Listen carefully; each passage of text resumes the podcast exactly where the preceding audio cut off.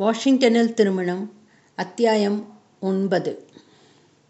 மணி என்ன நவார்த்தம் இருக்குமா என்று கேட்டார் சாம்பசிவ சாஸ்திரி இங்கிலீஷ் பேசுமையா? இது வாஷிங்டன் நவார்த்தமாம் நவார்த்தம். நைன் தேர்ட்டி என்று சொல்லுமேன் என்றார் அம்மாஞ்சி. ராக்ஃபில்லர் மாமி ஆளுக்கு ஒரு ரிஸ்ட் வாட்ச் வாங்கி கொடுத்தால் சௌகரியமாய் இருக்கும் என்றார் இன்னொரு சாஸ்திரி. நமக்கெல்லாம் வயிற்றிலே கடிகாரம் இருக்கிற போது தனியாக ரிஸ்ட் வாட்ச் எதற்கு? என்று கேட்டார் அம்மாஞ்சி. ஜார்ஜ் டவுன்லே எங்கே பார்த்தாலும் வைதிகர்களும் கல்யாணத்துக்கு வந்துள்ளவர்களும் தான் கண்ணில் பட்டனர். அதை பார்த்தபோது பம்பாயில் உள்ள மாட்டுங்காவை போல் வாஷிங்டனிலும் ஒரு தென்னிந்திய காலனி ஏற்பட்டு விட்டதோ என்று நினைக்க தோணியது. புது பந்தலின் மனமும் நாதஸ்வர இசையும் குழந்தைகளின் கும்மாளமும் சேர்ந்து முகூர்த்த நாள் நெருங்கிவிட்டதை உணர்த்தி கொண்டிருந்தன. பஞ்சு நின்ற இடத்தில் நிற்காமல் பறந்து கொண்டிருந்தான் யாருக்கு எது வேண்டுமானாலும் பஞ்சு பஞ்சு என்றே அவனையே தேடி அலைந்தனர். பஞ்சு சாரை இப்போது தானே சம்மர் ஹவுஸில் பார்த்தேன் என்பார் ஒருவர். டம்பர்டன் ஓக்ஸில் மேளக்காரர்களிடம் பேசிக் கொண்டிருக்கிறாரே என்பார் இன்னொருவர். அங்கே போய் பார்ப்பதற்குள் அவர் வேறொரு இடத்துக்கு பறந்து விட்டிருப்பார். பஞ்சு என்று ரொம்ப பொருத்தமாகத்தான் பேர் வைத்திருக்கிறார்கள். பஞ்சாய் பறந்து கொண்டிருக்கிறாரே என்றார் அம்மாஞ்சி. ராக்ஃபில்லர் மாமிக்கு நடந்து நடந்து கால் வீங்கிவிட்டது. அத்தையும் பாட்டியும் அந்த சீமாட்டியின் காலில் விளக்கெண்ணெயை தடவி வெந்நீர் உத்தடம் கொடுத்தபடியே நீங்கள் இப்படியே அலையக்கூடாது. பஞ்சு இருக்கான். பார்த்து கொள்கிறான். உங்கள் கால் எப்படி வீங்கி போச்சு பாருங்க என்று வருத்தப்பட்டனர். இப்போ நீங்கள் என்ன செய்யறீங்க? என்று கேட்டாள் மிஸ்ஸஸ் ராக். எங்களுக்கு தெரிந்த கை வைத்தியத்தை செய்கிறோம் என்றாள் அத்தை. கால் வீங்கி போயிருக்கப்போ கை வைத்தியம் செய்தால் எப்படி? கால் வைத்தியமாக செய்யுங்க என்றாள் திருமதி ராக்ஃபெல்லர். அப்போதுதான் அந்த பக்கமாக வந்தான் பஞ்சு. பஞ்சு நரிக்குருவாஸ் எத்தனை மணிக்கு வராங்க என்று கேட்டாள் மிஸ்ஸஸ் ராக். த்ரீ ஓ கிளாக்குக்கு வராங்க மேடம். நீங்கள் ஏர்போர்ட்டுக்கு வர வேண்டாம். உங்களாலே முடியாது. ஏற்கனவே கால் வீங்கி போயிருக்கு என்றான் பஞ்சு. நோ நோ அதெல்லாம் முடியாது. நான் வரத்தான் போகிறேன். மகாராஜாஸ் வரப்போ ஏர்போர்ட்டுக்கு போய் ரிசீவ் பண்ணுறது தான் மரியாதை. இதற்காகத்தான் என் ஹஸ்பண்ட் கூட ரெண்டு நாள் முன்னாடியே வந்திருக்கிறார் என்றாள் மிஸ்ஸஸ் ராக். சரி மேடம் என்று கூறிவிட்டு சென்றான் பஞ்சு. விமானக்கூடத்திலிருந்து ஜார்ஜ் டவுன் போய் சேருகிற வரை வழியெங்கும் அமெரிக்க மக்கள் பெருங்கூட்டமாய் கூடி நின்று நரிக்குருவாஸின் வருகையை ஆவலுடன் எதிர்பார்த்து கொண்டிருந்தனர். நரிக்குருவாஸ் ஜான்வாஸ் சம்பந்தி ஷண்டை முகுழட் இந்த நான்கு ஐட்டங்களையும் காண்பதற்காக பல்லாயிரக்கணக்கான பேர் வெளியூர்களிலிருந்தெல்லாம் வந்திருந்தார்கள். நரிக்குருவாசை கண்டால் நாய்கள் குறைக்கும் என்ற செய்திதான் அவர்கள் அவ்வளவு பேருடைய ஆவலுக்கும் பரபரக்கும் பரபரப்புக்கும் காரணம். ராக்ஃபெல்லர் தம்பதியர் தங்களுடைய உயர்ந்த ஜாதி நாய்களுடன் விமானக்கூடத்தில் இரண்டு மணியிலிருந்தே காத்திருந்தனர். சரியாக மூன்று மணிக்கு விமானங்கள் ஒவ்வொன்றாக கீழிறங்கி வந்தன. அவற்றிலிருந்து இறங்கி வந்த பேமன் மகாராஜாக்களுக்கு மாலை போட்டு வரவேற்றான் பஞ்சு. நரிக்குறவர்களை கண்ட மிஸ்ஸஸ் ராக்ஃபெல்லர் பேமெண்ட் மகாராஜாஸ் ஏன் இப்படி இருக்காங்க? நல்லாவே ட்ரெஸ் செய்து கொள்ளவில்லையே என்று கேட்டாள்.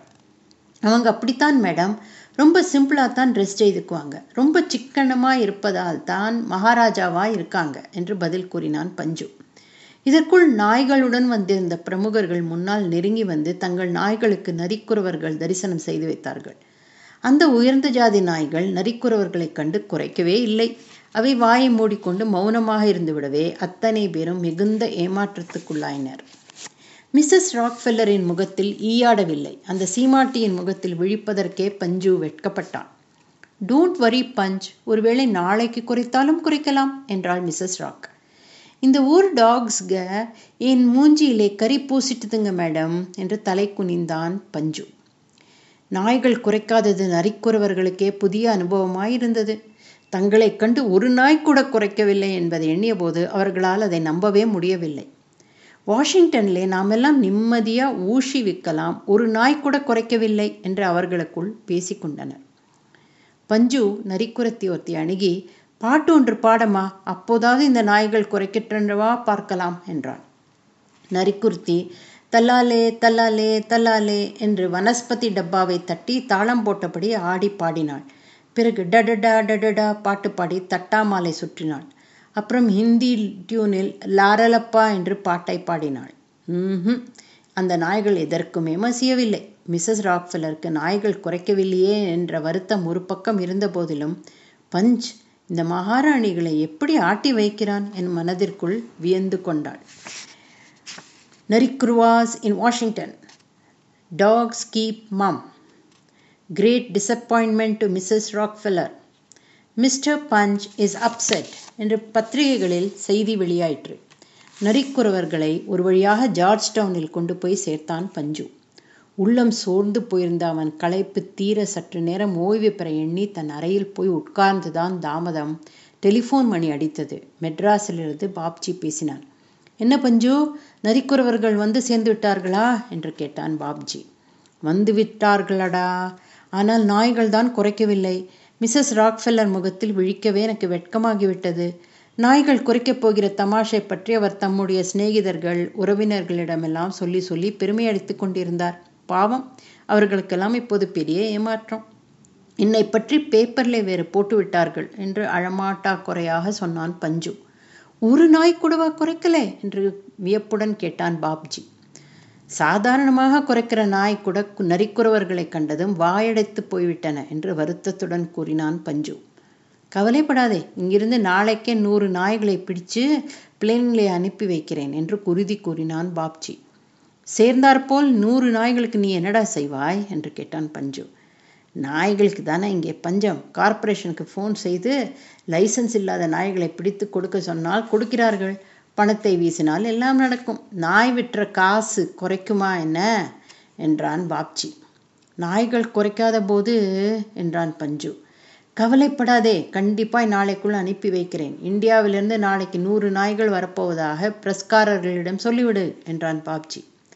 அவ்வளவுதான். பஞ்சு குதூகலம் தாங்காமல் திருமதி ராக்ஃபெல்லரிடம் ஓடி சென்று மேடம் நாளைக்கு நூறு நாய்கள் மெட்ராஸிலிருந்து வருகின்றன என்றான்.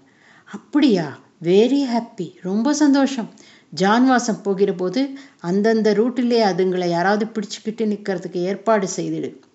நாய்களுக்கெல்லாம் என்ன ஆகாரம் போட போகிறே என்று கேட்டாள் மிஸ்ஸஸ் ராக் டாக் பிஸ்கட் தான். நீ வேற என்ன? உங்கள் ஊர் டாக்ஸ்களுக்கு வாய்ஸ் எப்படி இருக்கும்? என்று கேட்டாள் மிஸ்ஸஸ் ராக் ரொம்ப பிரமாதமாக இருக்கும். ஆனால் கொஞ்சம் நாய்ஸாக இருக்கும். அவ்வளோதான் என்றான் பஞ்சு. ஜார்ஜ் டவுனுக்கும் வாஷிங்டன் கேபிட்டலுக்கும் இடையே அழகுமிக்க பென்சில்வேனியா அவென்யூ செல்கிறது. ஜார்ஜ் டவுனிலிருந்து அந்த அவென்யூ வழியாக சென்றால் கான்ஸ்டிடியூஷன் அவென்யூ என்னும் கம்பீரமான ராஜபாட்டியை சந்திக்கலாம். கிழக்கு மேற்காக செல்லும் அந்த அவென்யூவில் திரும்பி மேற்கு பக்கம் நடந்தால் லிங்கன் மெமோரியலை அடையலாம். இந்த ரூட்டில் தான் ஜான்வாசார் ஊர்வலத்தை நடத்துவதற்கு திருமதி ராக்ஃபெல்லர் ஏற்பாடு செய்திருந்தார். ஜான்வாசத்தை காண்பதற்காக பல பேர் முன்கூட்டியே அந்த ரூட்டில் உள்ள கட்டடங்களில் இடம் பிடித்து வைத்துக் கொண்டார்கள். ஜான்வாச ஊர்வலம் இரவு ஒன்பது மணிக்கு புறப்படுவதென தீர்மானிக்கப்பட்டது. சம்பிரதாயப்படி ஒரு கோயிலுக்கு போகாமல் ஜான்வாசம் புறப்படக்கூடாது என்ற ஒரு பிரச்சனையை கிளப்பினார் பிள்ளைக்கு மாமா. ராக்ஃபெல்லர் பிரபுவை தனக்கு அறிமுகம் அறிமுகப்படுத்தி வைக்கவில்லை என்று அவருக்கு காலையிலிருந்தே கோபம். அந்த கோபத்தை மனத்தில் வைத்துக்கொண்டு அவர் சண்டைக்கு கால் கொட்டி கொண்டிருந்தார். இவ்வளவு லேட்டாக இந்த பிரச்சனையை கிளப்பினால் எப்படி? என்று காரமாகவே கேட்டான் பஞ்சு. எனக்கு அதெல்லாம் தெரியாது. கோயிலுக்கு போகாமல் ஜானவாசம் நடக்கக்கூடாது. அவ்வளவுதான் என்று கூறிவிட்டு போய்விட்டார் மாமா. உடனே பஞ்சு அம்மாஞ்சியை அழைத்து ஆலோசித்தான். இது என்ன பிரமாதம்? பாப்ஜிக்கு ஃபோன் செய்து இன்றைக்கே ஒரு பிள்ளையாரையும் கொத்தனாரையும் அனுப்பி வைக்க சொல்லுங்கள். டம்பர்டன் ஓக்ஸுக்கு வடக்கு பக்கத்தில் லவர்ஸ் லேன்னு ஒரு சந்து இருக்கிறது. அந்த லேனில் சின்னதாக ஒரு கோயிலை கட்டி முடித்து விட்டால் போகிறது என்றார் அம்மாஞ்சி. மறுநாளே பிள்ளையாரும் கொத்தனாரும் வந்து சேர்ந்தார்கள். அம்மாஞ்சி குறிப்பிட்ட லவர்ஸ் லேனில் பிள்ளையார் கோயில் ஒன்றையும் கட்டி முடித்தார்கள். சனிக்கிழமை மாலையே நாய்களும் வந்து சேர்ந்து விட்டன. அவற்றை கண்ட பிறகுதான் பஞ்சுவின் முகத்தில் மகிழ்ச்சி மலர்ந்தது. மிஸ்ஸஸ் ராக்ஃபில்லரிடம் ஓடி சென்று நாய்கள் வந்துவிட்டன மேடம். பார்க்கிறீர்களா? என்று கேட்டான். Oh yes. Oh yes. என்று கூறிக்கொண்டே விரைந்தாள் மிஸ்ஸஸ் ராக் நரிக்குறவர்களைக் கண்ட நாய்கள் சக்கை போடாக குறைத்து கொண்டிருப்பதைக் கண்ட Mrs Rock Punch now only I am happy என்றாள். ஞாயிற்றுக்கிழமை இரவு ஏழரை மணிக்கே முதல் பந்தி போடத் தொடங்கிவிட்டார்கள். ராக்ஃபெல்லரின் குடும்பத்தினர் உறவினர் நண்பர்கள் இவர்களுக்கு மட்டும் ஒரு தனி மாளிகையில் விருந்துக்கு ஏற்பாடு செய்யப்பட்டிருந்தது. கேத்தரின் ஹஸ்பண்ட் ஹாரி ஹாப்ஸ் தென்னிந்தியர்களைப் போலவே நாமும் வேஷ்டி கட்டி கொண்டு மனையில் உட்கார்ந்து சாப்பிட வேண்டும் என்று யோசனை கூறினார். ராக்ஃபெல்லர் பிரபு அதை ஆமோதிக்கவே எல்லோரும் வேஷ்டி கட்டி கொண்டு சாப்பிட உட்கார்ந்தனர். போலி அப்பளம் ஆமவடை என்று ஒவ்வொன்றாக பரிமாறப்பட்டன. அமெரிக்க நண்பர்கள் அவற்றை தொட்டு தொட்டு பார்த்து அதிசயப்பட்டனர். ஆமவடை கெட்டியாக இருந்தது. வடை வெரி ஹார்ட் என்றார் ஒருவர். போலி வெரி சாஃப்ட் என்றார் இன்னொருவர். மிஸ்ஸஸ் ராக்ஃபெல்லரும் கேத்ரினும் தங்கள் கையாலேயே அப்பளம் பரிமாறினார்கள். அனுபவம் இல்லாததால் பரிமாறும்போது அப்பளங்கள் அவர்கள் கையிலிருந்து கீழே விழுந்து நொறுங்கிக் கொண்டிருந்தன. ஒவ்வொரு அப்பளம் உடையும் போதும் சாரி சாரி என்று சொல்லிக் கொண்டிருந்தாள் Mrs Rock appalam very delicate and very light என்று லேசாக சொன்னார் ஒருவர். அது பறந்து போகாமல் இருக்கத்தானே பேப்பர் வெயிட் மாதிரி ஆமவடை போட்டிருக்கிறார்கள் என்றார் வேறொருவர். தொட்டால் உடைந்து விடுமோ என்று அஞ்சி பலர் அப்பளத்தை தொடாமலே வைத்திருந்தனர். அப்பளத்தை உடைக்காமல் எப் அப்படியே முழுசாக விழுங்குவது எப்படி என்று மண்டையை குழப்பிக் கொண்டிருந்தார்கள் சே வேறு சிலர். ஹாரி ஹாப்ஸ் முதலில் சாப்பிட்டு காண்பித்தார். அவர் எப்படி சாப்பிடுகிறார் என்பதை கவனித்து காப்பி அடித்தனர் மற்றவர்கள். ஜவ்வரிசி பாயசம் பரிமாறப்பட்டது. பாயசத்தில் கூட்டம் கூட்டமாக மிதந்த வழவழப்பான ஜவ்வரிசிகளை கையில் எடுக்க முடியாமல் திணறினார்கள் பலர். இரண்டு விரல்களால் அவற்றை பிடித்துவிட வெகு பாடுபட்டார் ஒருவர்.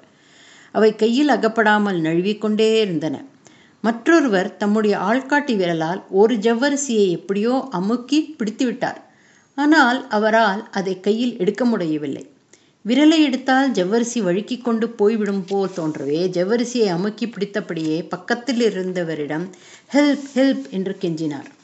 இன்னொரு பிரமுகர் ஜவ்வரிசிகளை பிடிக்கும் முயற்சியில் ஈடுபட்டிருந்த போது கை வழுக்கிவிடவே தலை குப்புற கவிழ்ந்து இலை மீது விழுந்து விட்டார்.